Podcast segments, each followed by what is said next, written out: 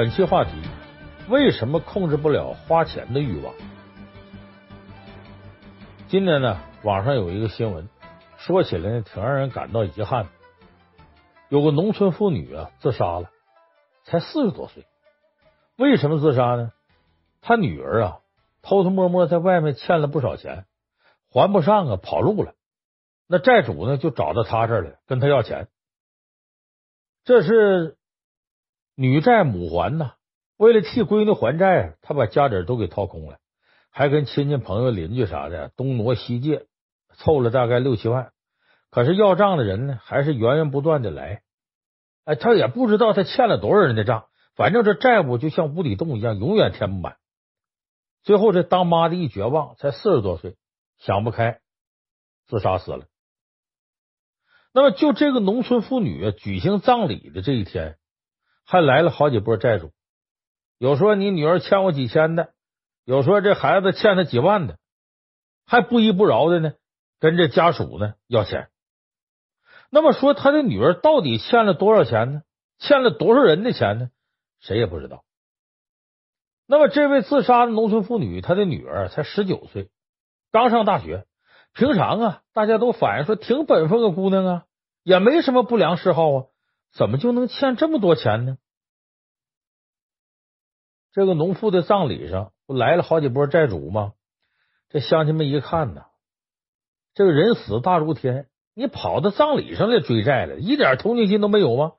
一来气呢，就把这几个债主给扣住了。啊，正好呢，也审问审问，说他闺女这个钱到底咋欠的？是不是让你们给骗了？结果一问呢，这个闺女啊，借钱。无非就是买点吃的、穿的、戴的，没啥特别的。而且呢，其中有一个债主车上还有一大摞的欠款合同。一看呢，这欠款合同啊，都来自像他闺女这么大的年轻人，而且借钱的理由基本都一样，就买点这个时尚的奢侈品，比方说买个包了，买件漂亮衣服了，买个苹果手机了，满足一些呢对于学生来说相对奢侈的享受。其实呢，像这样的年轻人，咱们经常接触网络的都能理解。咱就说时下比较流行的啊，叫裸贷，不就针对这些年轻人吗？什么叫裸贷？就啥抵押都不用，你光着身子裸体拍照，用自己的裸照贷款。如果贷款还不上，那对不起，这照片就给你散发出去，甚至弄到些个不健康网站上给卖了。去年我记得有个新闻说，有个小姑娘。呃，想找裸贷，结果被人给骗了。这人拿了他裸照以后呢，不但不给他钱，反而呢威胁他，说你得给我钱，要不然我就把你裸照曝光。这小姑娘本来呀就想借个两千块钱，没想到这两千没拿到，自己还搭进一万六，最后呢不得不报警才平息这个事儿。那说他借钱干嘛呢？借钱就为买个手机，也就是说呀，为了享受不符合自己消费能力的生活。而做各种各样危险的事儿，这样的年轻人好像很极端。我们很多人都感觉呀，这样的人都是少数，离我们很远。好像呢，哎，平常借点钱不会像这么严重。可是呢，咱们看现在到处都有啊，那种刷卡机啊、套现、养卡呀啥的小广告，到处都是信用卡卡奴。年底啥的各种购物节，要什么双十一啊、双十二啊，朋友圈里到处都是嚷嚷剁手的千手观音。甚至呢，一到双十一的时候，总有那种啊，因为丈夫把购物车清空了，因为媳妇买太多东西，夫妻俩吵架的新闻。可以想见，这个控制不住花钱的欲望，其实是很多人的痛点。不过就是有的轻，有的重。那么为什么有些人他就控制不了花钱的欲望呢？这个花钱的欲望究竟是怎么来的呢？说咱们都是理性的人，那量入为出呗，怎么会有这个超出自己收入实际状况的这种花钱的欲望呢？那么这种欲望该怎么控制呢？咱们今天就从情商的角度说说花钱消费这点事儿。那么其实呢，说控制不了花钱的欲望，从情商上来讲啊，就是自我意识出了问题。两种情况，第一种呢是认不清自己，无法正确评价自己。第二呢是认不清自己的处境，不能客观看待自己的消费能力。咱们先说这第一种，说这个花钱和认清自己到底有啥关系？咱们呢先说一个哎这笑话吧。我记得去年有那么一条微博，挺有意思。说有个女的跟男朋友约会，两个人都定好时间了，晚上一起啊到哪哪吃饭，在哪哪看电影。结果到了晚上呢，这男朋友就给他女朋友打电话，说呀，我们老板要求我们临时加班，约会取消了。这女的就特别生气，在微博上发了好几条发泄，说我妆都化好了，你才想起来告诉我说不去了。你知道我今天化的是多少钱的妆啊？我用的增白粉蜜是多少钱？我嘴上抹的口红是多少钱？后来这条微博就火了，广为流传以后呢，呃，就衍生了各种各样版本。什么？咱俩是见面前要洗头的关系啊？咱俩是见面前化妆的关系啊？说白了，就是我愿意为我们见面付出多大的成本，就证明咱俩的关系究竟有多铁、多亲密。那你想，这关系是用什么定义的？其实就是用消费去定义关系。当然了，咱们说这个事儿呢，你可以当段子听，咱就是拿它打个比方。自我意识出了问题，没办法正确认识自己、正确评价自己人。就容易出现类似情况，就是什么呢？认不清自己，用什么来衡量自己呢？就是用消费来定义自己。你像有篇文章，鸡汤文章，说好女人都很贵。说一个女人呢，在街头遇到一个曾经的朋友，发现这个朋友啊，现在的生活特别低档，穿的是地摊货，喝的是廉价的奶茶，哎，不舍得去健身房，哎，不舍得去美容院。然后呢，这个女人呢，就以一种特别优越的口吻说呀。我穿的少说都得几百块钱以上的衣服，我用的都是几万块钱一套的护肤品、化妆品，这个才是好女人的标准。那么这篇文章发表之后啊，迅速在网上形成了十万加，就很多女人看完之后啊，都像是吃了镇定剂似的。原来买东西花钱呢，觉得自己钱包变瘪了呀，就很焦虑，惦记说我说再有这事我剁手。现在呢？一看这文章，好女人都是贵的，哎，总算找到个理论根据了。我花钱花的多是对的，为啥？我是个好女人，我越多花钱越证明我是个好女人。于是理直气壮的把这个文章啊转到朋友圈里，还不忘了艾特一下自己的老公啊，还男朋友。你说你这个暗示是干嘛呢？啊，说白了呢，这篇文章就是典型的用消费定义女人，说花钱多的就是好女人。啊，就是你背多少钱的包，穿多少钱的衣服，喝多少钱的奶茶，用多少钱的护肤品，就代表你是个什么档次的女人。很多女人都认同这个观点，这是一种什么心理呢？就是我有什么价值我不知道，我必须要用物质的附加的东西，用外界的东西来证明自己。今天我穿个地摊货，那我就是个低档次的女人，我就很自卑，我觉得一无是处。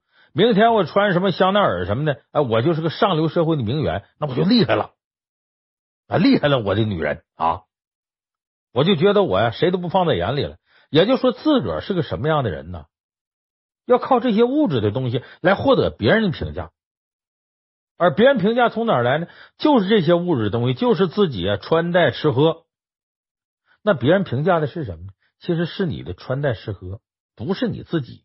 所以你在这个过程当中你把自个儿给弄丢了，这就是典型的心理学上讲的自我意识出问题了，看不见自己，看不清自己，不能正确评价自己。现在呢，包括很多商家呀，都利用这一点，在广告当中啊，展现各种各样所谓上流人士的这个生活，呃，豪车美女觥筹交错，然后这种生活呢，你值得拥有，等等等等，其实就是潜移默化给你洗脑，告诉你呢。只有拥有我的产品，只有拥有这些生活，你才算个成功人士，你才算是有价值的人。其实不光针对女人，有很多男人也控制不住花钱这个痛点，也容易看不清自己，受商家的各种诱惑。只不过呢，有个段子不说吗？说女人花钱叫败家，男人花钱叫收藏，收藏个手机啊，收藏个球鞋，甚至收藏汽车等等，花起钱来，男的有的比女的都疯狂。那我们看到这些文章，看到这些广告，看到别人这种生活的时候，我们在羡慕的同时就要冷静下来。你得问问自个儿，就我的价值究竟在哪儿？我需要用这些东西来证明自己的有价值吗？不是有句话说吗？好看的皮囊千篇一律，有趣的灵魂万里挑一，为啥呢？不就是因为太多人看不清自己，都去追求用钱堆砌的好看的皮囊，而忽略了自己灵魂是不是有趣儿？就自我本身到底是什么样，有人就给忽略了，完全靠物质的东西来定义自己。所以呢，你学会认清自己，知道自己几斤几两，知道自我价值在哪，这是控制花钱消费欲望的第一步。那除了不能清楚的认识自己呢？还有就是不能清楚的认识自己的环境。什么叫自己环境？就是你处在什么样的收入水平当中，你购买力到底啥样？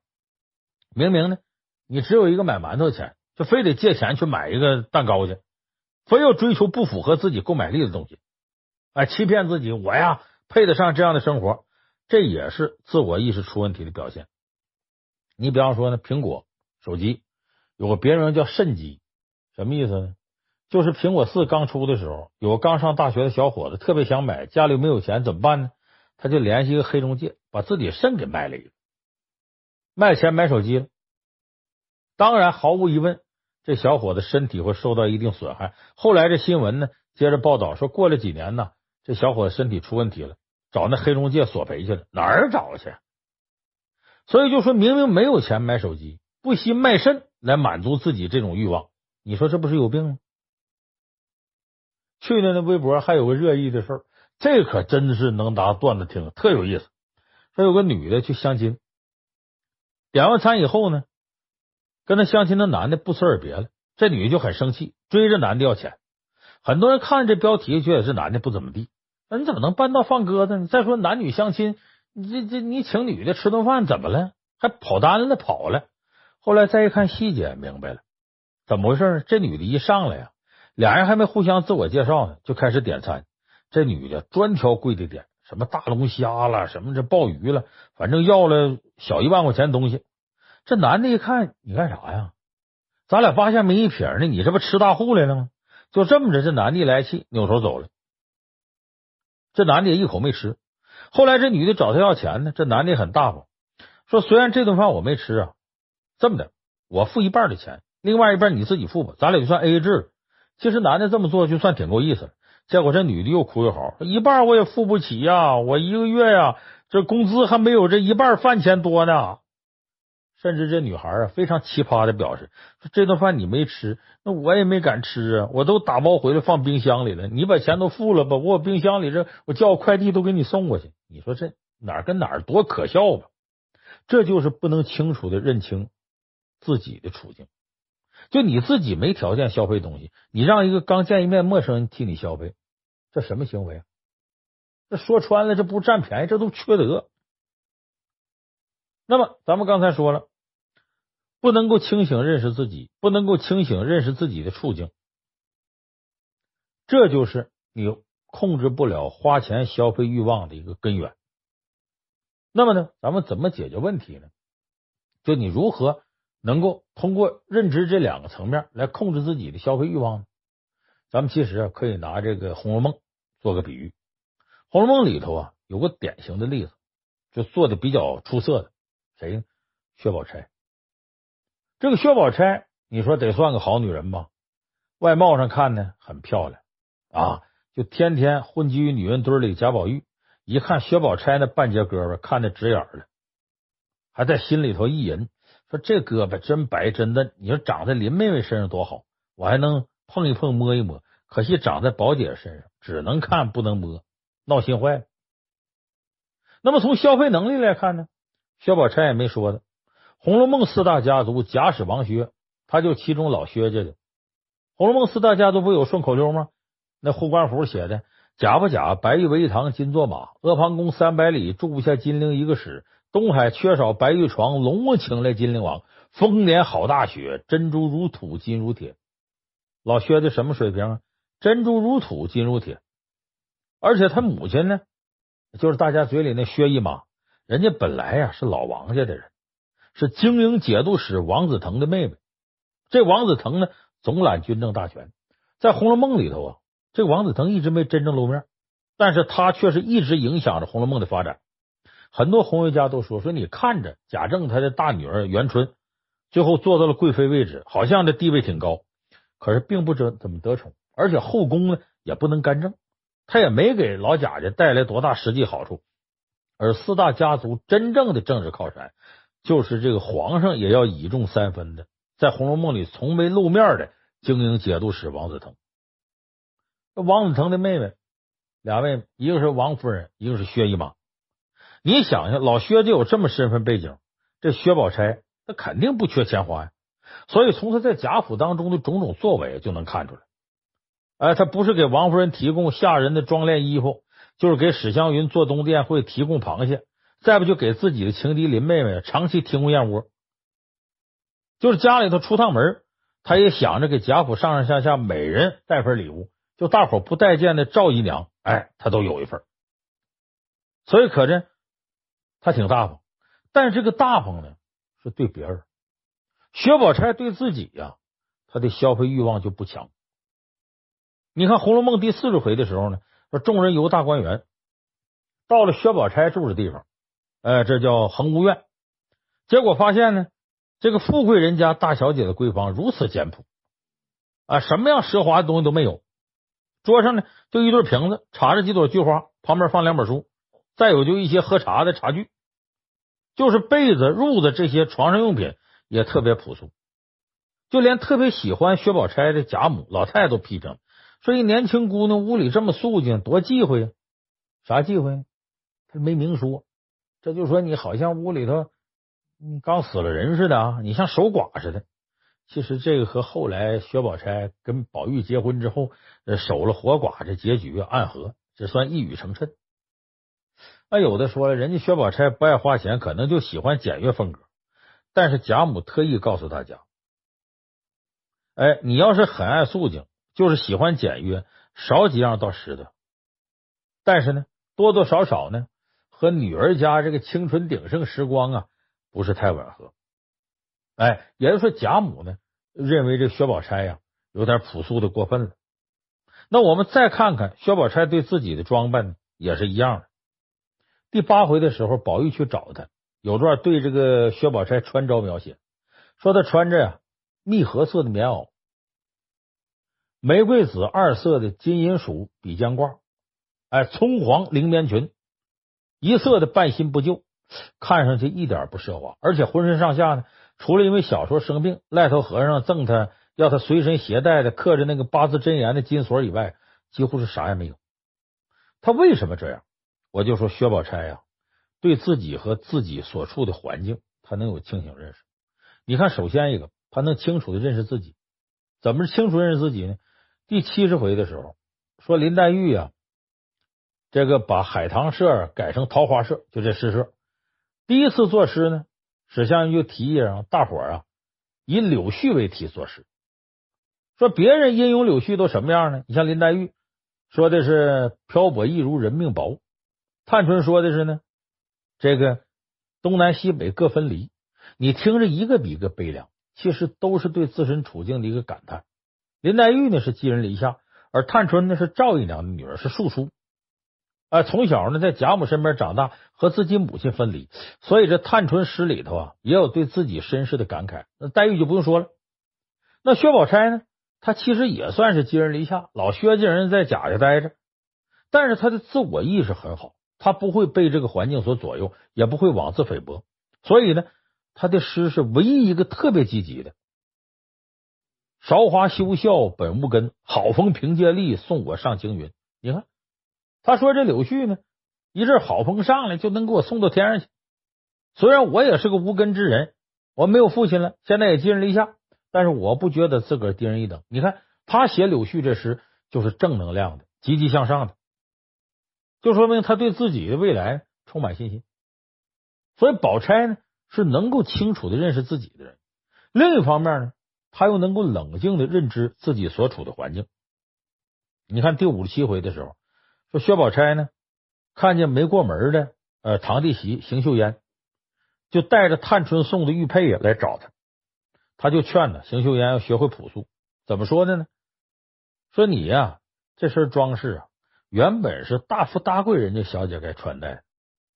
你不说别人，不说你，你就说我薛宝钗也算大富大贵了吧？可是你看我从头到脚有那些花里胡哨的那些金银首饰吗？没有。就说在七八年前开始，我就这么过来的。穿金戴银呐，你得看你什么条件。如今呢，一时比不得一时了。现在不一样。他说这什么意思？怎么个不一样呢？你要把《红楼梦》都看完，你就明白他说的不一样。就薛宝钗虽然是富贵人家，但是他很清醒而又敏感的认识到，四大家族贾史王薛是在走下坡路，所以他看到这个趋势，宝钗认为不应该张扬，该省的我都省。你弄这么些没用的东西，你将来都是累赘。其实呢，你用刘老的话说呀，瘦死骆驼比马大。那薛宝钗再走下坡路，他那家世也在那明摆着呢，那不比很多什么白领精英强多了吗？但是呢，薛宝钗能够居安思危，他不盲目消费，这是对自己的清醒认知，是对自己所处环境的清醒认知。所以，薛宝钗是个自我意识非常完善的这么一个人。所以说，当你对自己有足够的自信，对自己的价值有足够了解的时候，不需要用外在的、用这些消费能力来定义自己，并且呢，对自己的处境、消费能力也有很理智认识的时候，你就不会去冲动消费，就不会有控制不住的消费欲望。所以我希望咱们一些朋友，尤其是年轻的朋友、年轻的女孩，能够早日完善自我意识，提高情商，摆脱千手观音的魔咒，摆脱盲目消费的欲望，这样才能很好的。控制自己花钱的想法。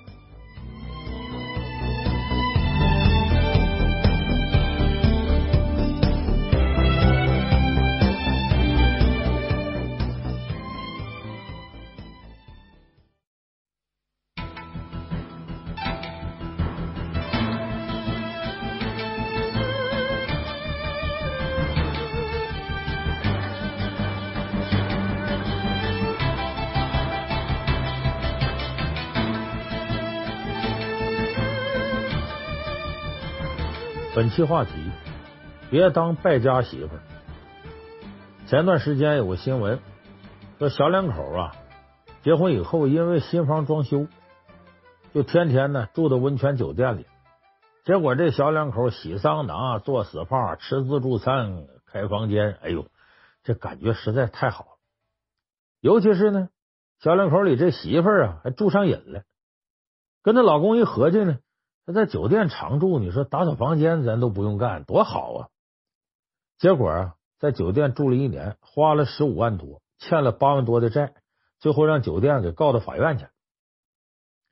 你看过去吧，男的当家，现在呢，多数是女的当家。这个女人呢，情绪激动，很容易啊冲动购物，尤其是现在呢，这提前消费太方便了，信用卡呀。微信支付啊，支付宝啊，人人都有。而且现在的女性呢，都被包围在狂轰滥炸的鼓励女性消费的一些鸡汤文章里了。你打开这个网络，你看什么女人一定要对自己好一点，什么你配得上所有的美好，什么去年的衣服已经配不上你今年的气质了，全是诱导女人消费的。因为有些无良商家呀，呃，专门好干这个事儿，把你撩拨的想花钱来。那他不就挣着钱了吗？再加上现在呢，工作压力大，互相攀比，消费欲望高涨，这败家的媳妇是越来越多。那为啥？你要如果是你女朋友，你俩还没成家呢，他败家呢，你你不行，忍痛割爱呗。可是你真成自个儿媳妇了，他要是个败家媳妇，你说你为这跟他离婚吧？你你其实你俩感情还挺好，这就难受了。那么，要你身边有个败家媳妇，咱得怎么办呢？包括败家媳妇自个儿想改，从哪会改呢？咱们今天这期情商课就说说败家媳妇这话题。你看呢？面对那些鼓励女性消费的文章和活动啊，作为当丈夫的来说，得帮助自个儿媳妇啊，适当拒绝。你得教会她，让她明白一个事儿：这些就是商家给你下的套，做买卖人想骗你买东西。美国有本畅销书。叫女人为什么喜欢买东西？这是专门帮助商家研究女性购物经济学的。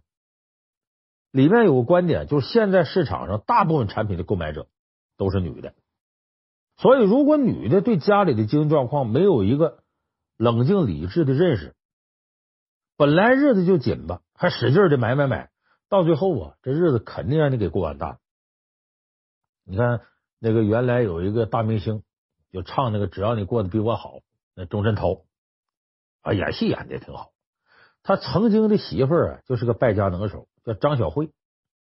她被称为是港台第一败家女，搁咱们话就败家娘们儿啊。谁跟她在一块儿，谁破产。那钟镇涛呢，一开始对这富家女张小慧一见钟情，交往三个星期就结婚了。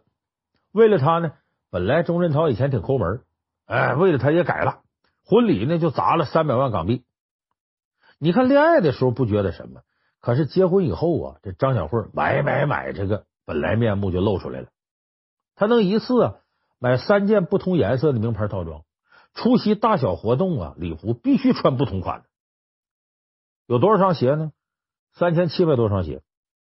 后来呢，炒楼投资失败呢，还欠了二点五亿港元的巨额债务。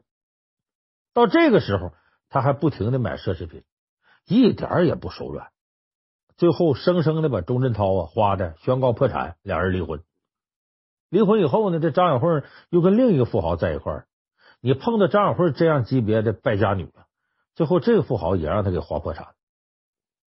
所以咱们说花钱不怕，那钱不就是花的吗？但怕的是不分轻重、没有节制的花钱。你看每年什么双十一、双十二，包括三八妇女节，这做买卖的都把它改成女王节了。给女人败家呀，找一个好的借口。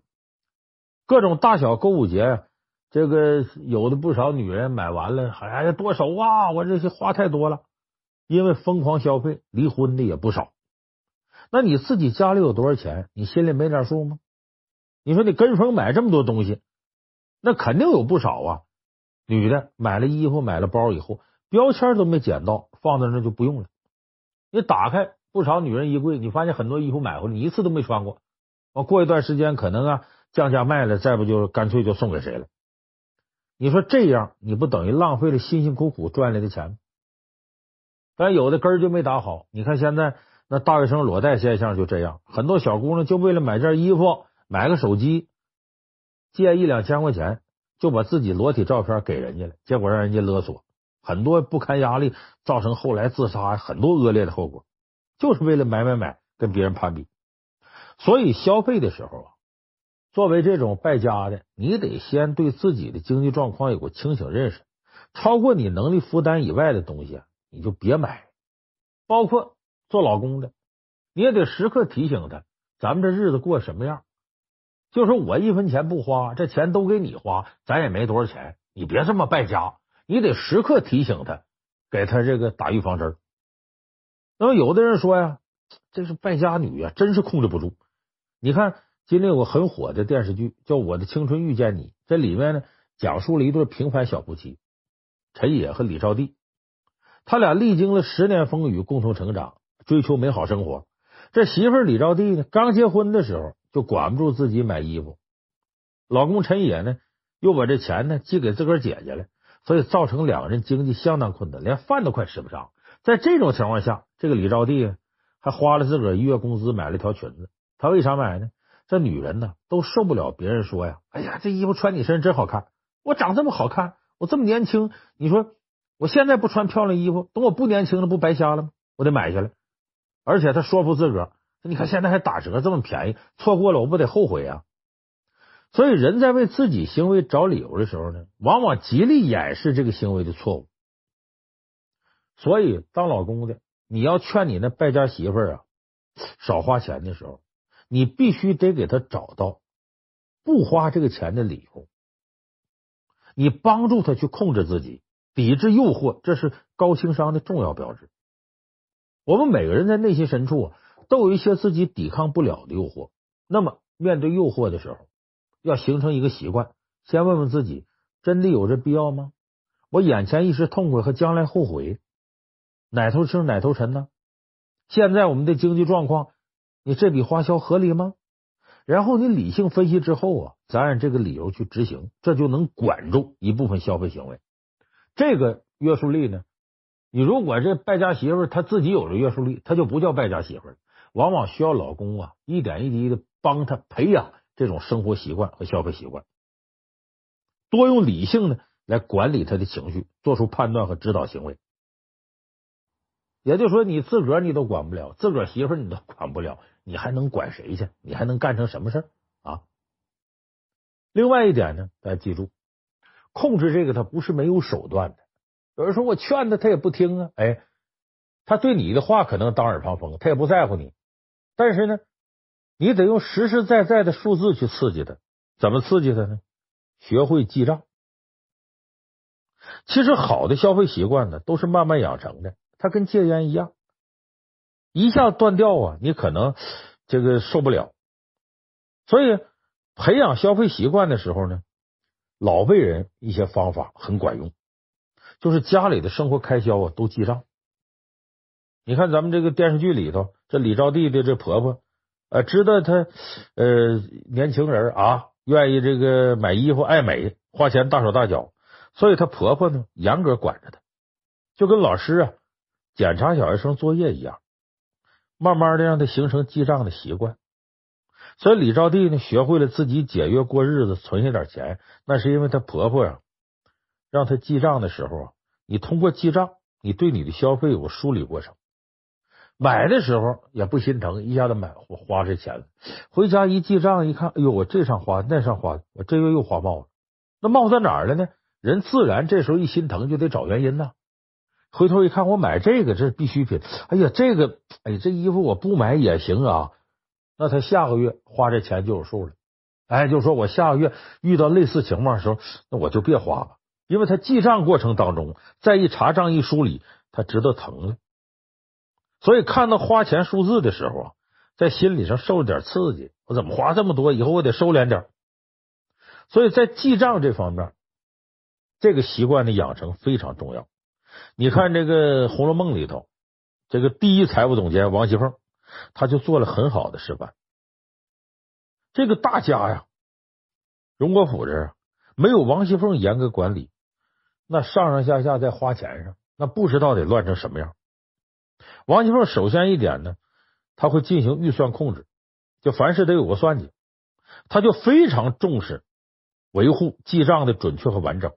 凡是做出一项啊有财务性质的决定，账房这个先生啊都会按照时间顺序完整记录下来，然后还定期对这些记录进行分析，就跟现在分析大数据似的。比如呢，修一次花圃要多少钱？办一次生日会要多少钱？哎，这园子要买点东西要多少钱？这些数字呢，等于为日后花钱呢都提供了参考依据。就是王熙凤很早就知道用大数据的重要意义。到王熙凤生病之后呢，探春和李纨管家的时候，就有过这么一档事儿，就用上了以前的大数据。就赵姨娘啊，就探春她亲生母亲，赵姨娘的兄弟赵国基死了，这是探春亲舅舅啊。办理这件事的下人呢，吴心登媳妇进来回话，说问探春说三姑娘这怎么处理？其实这要是王熙凤管家呀，这些下人像吴心登媳妇早就安排妥当，现在换人了。这个吴心登媳妇啊，她七生，她想用这个事儿试探一下子探春和李纨。在他们眼里呢，李纨这人比较老实，而探春呢是个年轻姑娘，没经验。要是他们办的妥当，大家就按照王熙凤在那时候该怎么办事怎么办事，有个畏惧之心。你要处理不好，这些奴才呀也要糊弄糊弄两位主子，从中谋些好处。这李纨呢就说了，说前一阵啊。袭人他妈死了，听说赏银赏了四十两。哎，这个赵国基死了，咱也赏他家属四十两吧。吴心登媳妇听了，赶紧答应，心想这真是个糊涂人。那袭人什么身份呢？不过是个丫鬟啊，你怎么能把赵姨娘的兄弟按照袭人他娘相同对待呢？他觉得这挺糊涂。刚要转身离开呢，探春把他叫住了。哎，你先别忙支银子，我问你啊，那几年呢？类似这情况啊，有死人的时候啊，他有区分，说家里头的人和外头的人。要家里边是这府里的人死了，那给的肯定高；要不是这府里的人，只是咱们这些人的亲戚，外头的那就不一样。咱得查查呀，家里头死了人是赏多少，外头人死了赏多少，你们都熟悉，你给我汇报一下。探春这是要按规矩行事。这吴新登媳妇一听啊，马上说：“哎呀，忘了忘了，我这这岁数大也记不准了，这也不是什么大事，赏多少那全凭主子一句话呀，谁也敢争不成？”探春就笑了：“你这话胡闹啊！要我说，我赏一万两呢。你看，你得给得出啊，也得合规矩啊。你不按规矩，别说你们笑话，将来这个二奶奶她指王熙凤。”病好了回来，我也没法跟他交差呀。一听这话，吴新登媳妇不敢怠慢，赶紧要去查旧账，说我得去查账去。探春知道这是故意为难他的，就说呀：“你办事办这么多年了，这还不记得？你是不是有意难为我呢？死人给多少钱你不记着？那以前二奶奶问你时候，你也先查去。”吴新登媳妇一听，满面通红。哎，剩下那些人呢，谁也不敢吱声。等着吴新登媳妇把账拿来呢，旧账上写的清清楚楚，家里赏多少，外省赏多少。哎，假如说你迁到外边安葬，得赏多少？哎，买墓地又赏多少？记得一清二楚。查了账呢，一看像赵国基这个情况，该给二十两银子赏银。赏下来之后呢，赵姨娘不干了，跑过来埋怨探春说：“别人欺负我也就算了啊，我不是正房夫人，你是我亲生女儿，你管家。”你你说你亲舅舅死了，还比不上袭人他娘死了呢，我有什么脸呢？探春听了这话，把这账拿出来了，让自个儿亲妈看看。你看看，这舅舅跟我是亲，可他是外头人；袭人的娘是咱们家里头的人，他不一样。所以最终呢，公事公办，跟他妈还吵了一架。所以你看呢，探春按照记账这个标准来管理家。他就避免了这荣国府啊大量的跑冒滴漏，就越辉煌的大家族，你也得越会节约过日子。何况呢，我们是普通家庭。你像家里头，孩子一要钱你就给啊，亲戚一借钱你也借。你往出借钱拿钱的时候，他们挺开心，但以后啊，你要用钱的时候，就有你哭的时候。你看咱们都有这种经历，小的时候呢，管自个儿妈要钱买东西。这一般当妈的给的都不是很痛快，尤其东北孩子。你比方说妈，我我要买自行车，你往往当妈一句话，我看你像个自行车。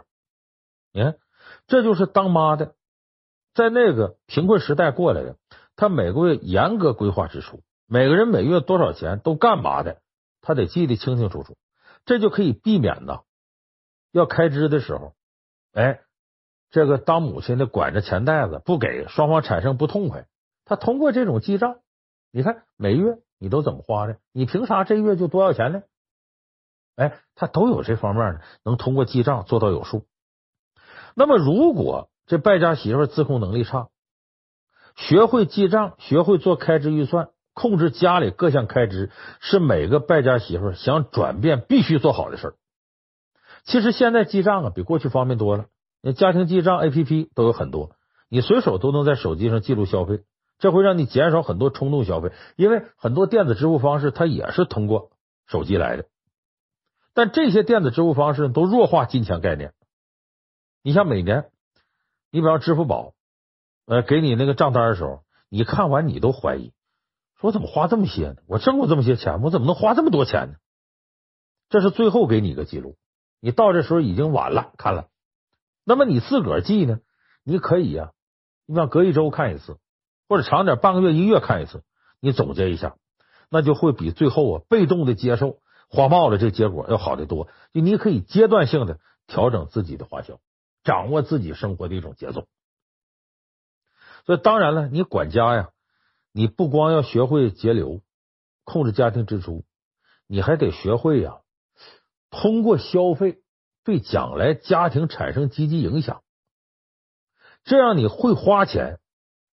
花钱将来还可能产生效益，还可能让你挣钱，所以这个消费啊，绝对不是花完钱就拉倒了，也不是花完钱这钱就没了。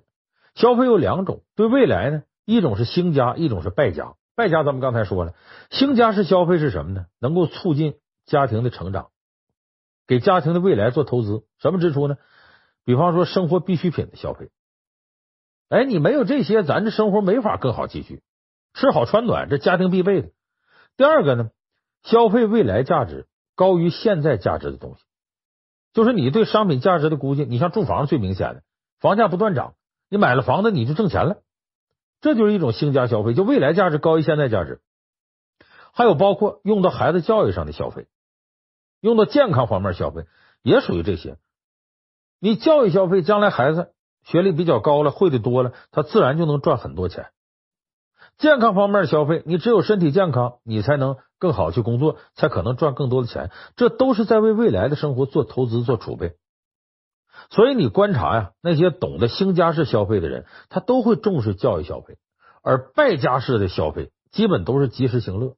消费那些没有未来价值的东西，你像奢侈品呢，吃喝玩乐，你买台车到手它就是二手车，这可不像买房子升值，那不一样。所以我们得注意啊这些事儿。但是兴家式消费，你也得注意避免过度消费造成负债。如果你负债了，超出偿还能力了，你就买了未来价值更高的东西，你没得等到它未来价值体现的时候，你就破产了，你最后落得一场空。所以财富呢就这么回事儿。兴家式消费着眼未来，还有呢，财富你不能光靠节约，像刚才我说，不能光是节流，你还得开源，得想法增加收入。那开源有道呢，会让家庭财富持续增长。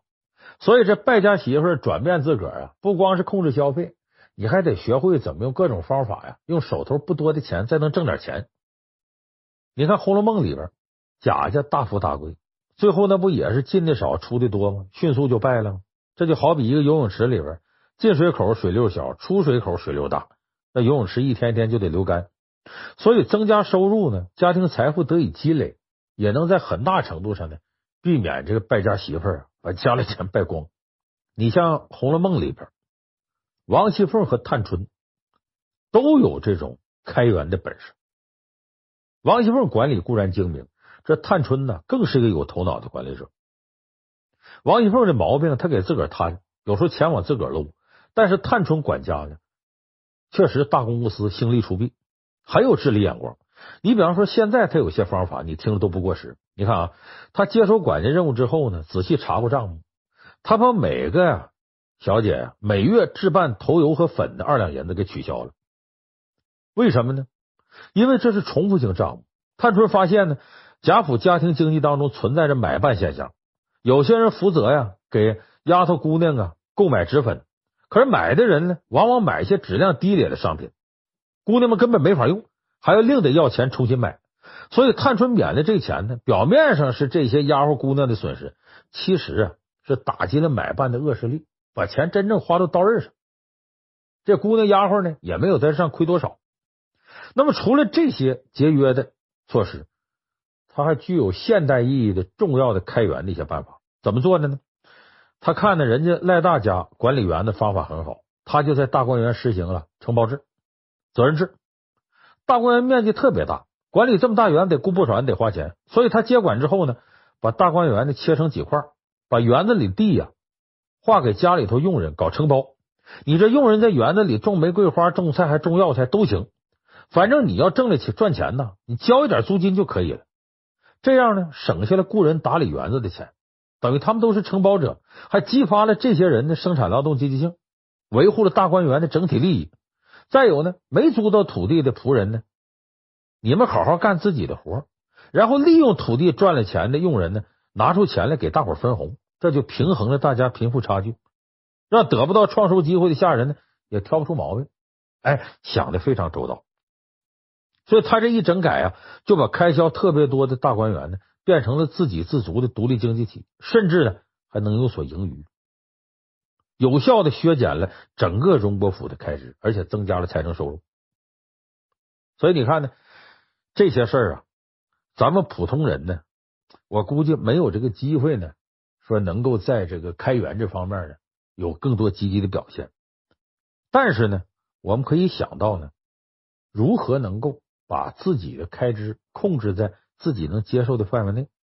你看啊，前一阵儿有个电影《解忧杂货店》里面呢，有一群生活在未来世界的年轻人，给二十年前那些迷茫、不知道自己该做什么的年轻人寄信的时候，告诉过去的人三个词儿：一个叫学习，一个叫存钱，一个叫投资。就不论你干什么，在这个过程当中，你就能一点点走出迷茫。哎，你学习学习别人的经验，长自己的本事，然后尽量别乱花钱，存钱，保证自己出了一些问题的时候啊，不至于能够手头一点应对的东西都没有。再一个，有一定钱之后，把它投到刀刃上，给自己的未来做储备。因为你觉得年轻时候及时行乐，我告诉大家一个颠扑不破的真理：人一辈子总要遭点罪。你年轻时候不遭罪，岁数大就得遭罪。你现在省着点花，你觉得遭罪？你年轻力壮啊，什么苦都能扛过来。你把钱败光了，也不为未来投资。等到你五六十岁的时候，身体也不行了，还没什么能力，还没钱花，到那时候可真就老来难了。咱说先胖不算胖，后胖压大炕，搁到这道理也一样啊。你现在遭点罪，总比将来遭罪要强。这就是咱们常说的嘛，人无远虑，必有近忧。当然，说一千道一万，就是一个道理。自律使人自由，你只有学会控制自己，你才可能拥有一个美好的未来。